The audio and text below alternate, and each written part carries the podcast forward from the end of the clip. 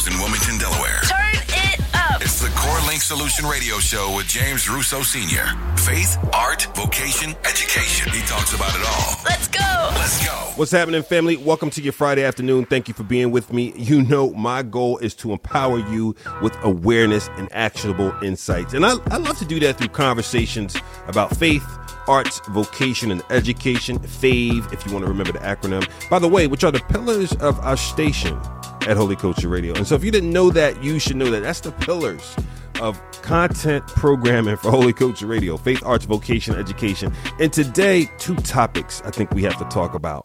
Topic number one How are you thinking about sharing your faith in 2024? What's your plan? What's your game plan, family? How are you going to share your faith this year? And then in the career clinic, want to talk about networking. How might you network this year and share a few tips? For some of us, networking truly is work, like capital work in the word network, okay? And I'm an introvert by nature. You may not have known that, but I've learned over the years some things, and I would love to pass along some tips because many of us want to build more relationships in 2024. Let's do this. Let's kick it off with this week's Wait or Wait winner. It's Save Atlanta from Unified Music, eServe, Prayer P, and Enlightenment. Hey, thank you for being with your boy on this Friday afternoon. It is raining cats and dogs here in, I was about to say Wilmington, Delaware, but actually I'm in Glen Mills, PA today. You want to know why? Do you want to know why, family? We have a new location. We just started part one of the move, which is moving all the office stuff. And then we'll move the studio later this quarter, prayerfully by the end of March. Keep us in prayer for real. Y'all know how moves can be, and it just gets a little bit more complicated when it's a radio studio with all the high speed connections and da da da da da. So you get it. You get it for sure. Hey, listen. If you are not connected with the healthy, well balanced church, if you're not in a community of believers, I really want to encourage you to do so. Text holy to 21346, family. Get connected, get prayer, be part of a community, grow, walk with people, do life with people, fam. Don't forsake that opportunity. You know, one of the things that occurred to me this week is I'm, I'm a movie buff. I, I and unfortunately, I'm not just a categorical movie buff. I'm one of those people who I have a few movies I like and I can watch them over and over again and I don't get tired of them. Like I, and this is one movie that I started watching, man, 15 years ago, maybe. It seems like 15 years ago, maybe 10 years ago. The Temptations movie. It's a great movie. It's a great movie about watching some brothers grow up and go into the entertainment industry. And I mean, who who doesn't like Temptation songs, right? Uh, I may be dating myself. I'm okay with that. But in the movie, there's this one particular part that speaks to me when it comes to thinking about artistry and thinking about being a creative, just thinking about work in general. I'm gonna play this clip and then I'll come back and talk about it. Probably the most unique part of the whole operation was the quality control meetings. Berry borrowed this from his days working at the Ford plant.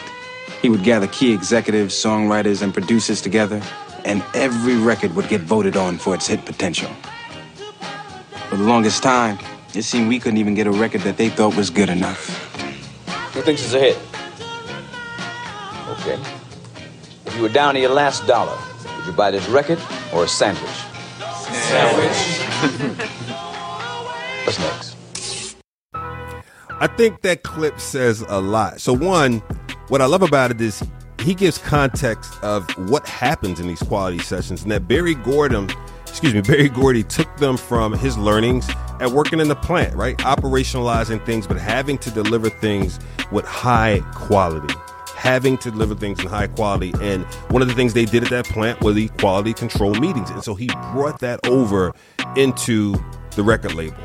And would have these meetings, what he said with producers and A&R folks and whatnot, to listen to each new song. And he didn't ask pivotal questions. He didn't just say, How do you like the song? He asked a very clear question How many of you would spend your money for the song? And then when a lot of people said yes, he followed up and said, Okay, you're down to your last dollar. You buy this song or do you buy a sandwich? And they all said, Well, okay, in that context, I'm buying this sandwich.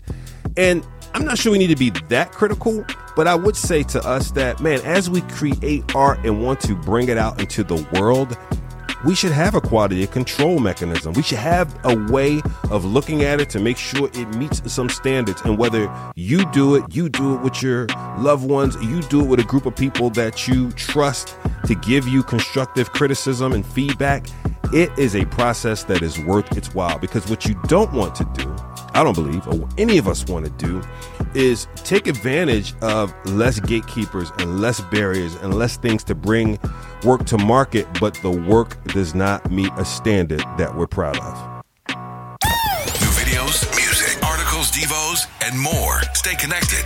Get the app now so you don't miss a thing. Visit holyculture.net. Hey, family, at the top of the show, I told you I would talk a little bit today about, and matter of fact, I asked you a question How will you share your faith in 2024? We often started the year with big things, big ideas, a lot of intention, but how will you actually do it? And so, Jananya Harrington, who we belovedly call Jay inside the walls of Holy Culture, wrote a wonderful article about sharing your faith in 2024. And I want to go through a few points of that article because it may be helpful to you.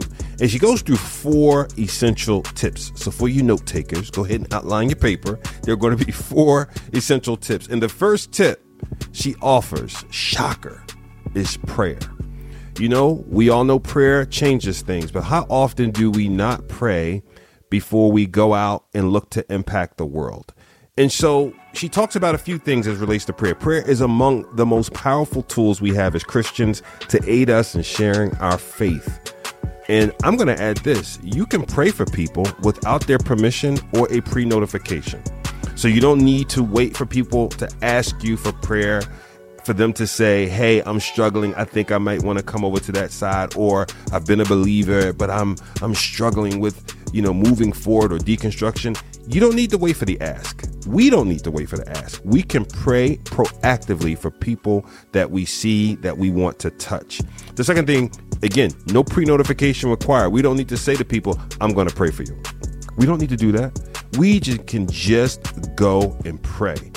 Throughout the scriptures, we encounter God's people praying to Him for guidance, wisdom, favor, and blessings. Jesus Himself, and this is from Jay's writing, Jesus Himself model a life of prayer in his life and earthly ministry. So prayer is at the foundation of everything we want to do and touch. The second tip she offers is contextualize. This is so good.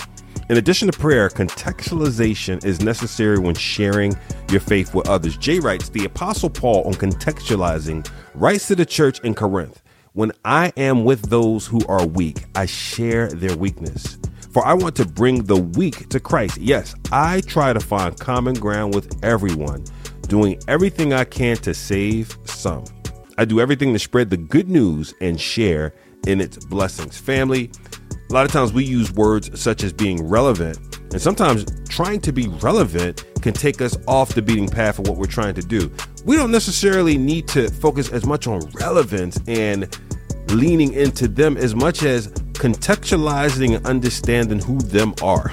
yes, I said them are on purpose. So you get it. But who they are in order to talk to them, understand them, empathize with them, and share the gospel. Tip three trust the Spirit. No matter how much we pray or how much we adapt our witness, we can do nothing apart from total trust and reliance on the Holy Spirit. We know that some plant, some water, and God gives the increase. Enough said on that. Tip number four, and this is the big one take action. We often can get stuck in the laboratories of our mind and toss it to and fro. Yeah, if I do this, if I move this way, I'm going to shoot left and down the field, so on and so forth. We have to come out of the laboratory and put things into action, family. Hey, family, you know, we're always figuring out or trying to figure out, I should say, ways to help artists. And the ideas that we have could fill up a blackboard easily and just sticky notes of ideas that we have and we've talked about. And one of the things we're trying to do, again, in this era of being more self sufficient, kind of DIY, right? Do it yourself era, is remove barriers and speed bumps for artists to get things done, even with us. And so we launch an artist speak section, the artist speak section, which shows right on the front of your page. And it's almost like, one of those sections. If you can remember the days of going into Blockbuster, you remember you used to have like the new releases wall, the horror wall, the action wall, the comedy wall, etc. But there was also a wall that was picked by two people, right? You had a section that were picked by store employees, and then you had customers' favorites. Well, this is similar to that, except it's the artists' favorites, right? It's the artist speak. And so now artists, when you go to the site and you go to the submissions form and you put news and such through, man, it's going to go through without some of the speed bumps. It will get to the page quicker because these are your words. This is your news. It is your event, whatever the case may be. And we want to make sure you can share it with those who frequent Holy Culture. Hey, listen, I'm going to jump into some more music. And when I come back, we're going to go into the career clinic and talk about networking. Holy Culture Radio is operated by the Core Link Solution, a 501c ministry dedicated to empowering people to reach their potential. If you feel led to contribute to this mission, visit www.holyculture.net slash donations. Welcome back, family. As I said at the top of the show today, one of the things I wanted to talk about was networking. We talked about faith in 2024 and how you share your faith, but let's talk about how you might grow your network in 2024 if you wish to do so. And I'll start here. Like I said earlier, I'm an introvert, so I'm not a fan per se of networking. It, it is something for me that takes work, but I will say over the years, I've learned some tips that has helped alleviate some of that, let's call it, I don't even call it pain, some of the discomfort. There you go. That has alleviated some of the discomfort over the years. And so I'll share a few tips that I've learned and um, that I've seen others talk about as well. So, so number one, reframe it. A lot of what happens when the word networking comes to mind for me, and I know many others, is I am going to try to get something from someone. That's that's what comes to mind when people think networks. They think about a way to get things done, a way to advance, a way to uh, get to this person I want to get to in order to get something. And I think reframing it makes a huge difference. And here's the reframe I want to suggest: that you see it as an opportunity to connect with people. It really is an opportunity to connect with people with no expectations beyond connecting with people. And you might say, well, "What's the value of that?" Well, see, that's that's it. That there is value right there in that, not as a means to get something, but just to connect with people. God created us for community. He created us to be in community. And one of the first things that we're told is to love our neighbors as we love ourselves. Okay? If you're going to do that, how do you do that without connecting with people? How do you love more neighbors? Connect with them. So that's one. Two, don't keep score. one of the things that can happen with networking is, you know, you get trapped in this mindset of how big is my network? Things like LinkedIn and whatnot actually, you know, put those numbers in front of you. Next thing you know, how many connections do I have? No, no, don't keep score. Focus on the depth of the relationships and the people you connect with versus the width, versus the you know, this big breadth of network. Focus on the depth of your relationships with people. Just think about one person and the relational death you have with that person. That matters much, much more. Tip three in conversations, work to be an active listener. And so we know when we're listening, we can go, mm-hmm, mm-hmm, mm-hmm. It's an active listener, every now and then in the conversation, paraphrases back what they heard, underscores key points that they believe they heard and then looks for opportunities to add substance to that conversation, what the person's saying. So be an active listener. Tip four. Huh, this is a big one. This is a big one, family. Look for opportunities to give. How might you be of service based on what you've heard in that conversation? Look for an opportunity to share your gifts, your talents, your resources. And remember, resources are not just money, resources are people, places, experiences, etc., that you can share for the benefit of that person as you are actively listening.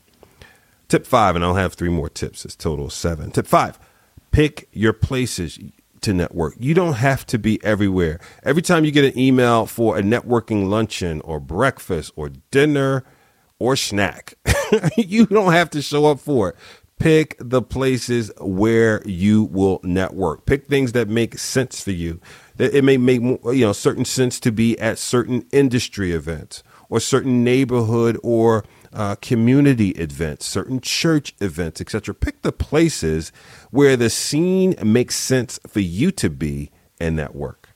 Tip number six: maintain those relationships. So again, it's not about keeping score. It's not about quote unquote how many, I know we're more virtual now, but how many business cards you're getting from people. but actually focus on maintaining those relationships. When will you do some follow up after the initial meet? When will you, or, or how will you qualify those you may say, mm, I want to move this from that initial meeting and an email exchange to I want to have a virtual Zoom session with them, right? Virtual lunch. Or I want to go, yeah, well, how about this? Have a physical meeting with them and continue to grow that relationship. And then the last thing is attend events regularly as that will help you kind of routinize how you do all those different things, right? And get more comfortable with it and remove again some of the discomfort. So as I said before, pick your places, but then once you pick a place, attend events regularly. So again, it becomes a, a part of your framework, a part of what you do to network and grow relationships for the benefit of connecting with others and that being the benefit alone.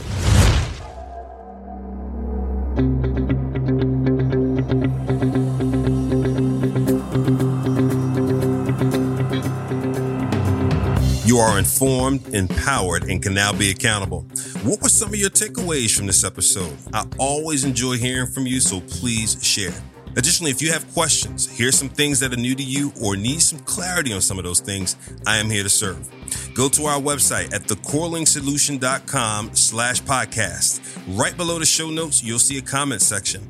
Tell me about some of your takeaways from the episode. You can ask your questions, you can mention challenges in the areas that we cover, or tell me about guests you'd love to hear from. Alternatively, you can do the same through social media channels of Facebook, Instagram, or Twitter. Thank you as always for linking up, and I look forward to seeing you next episode.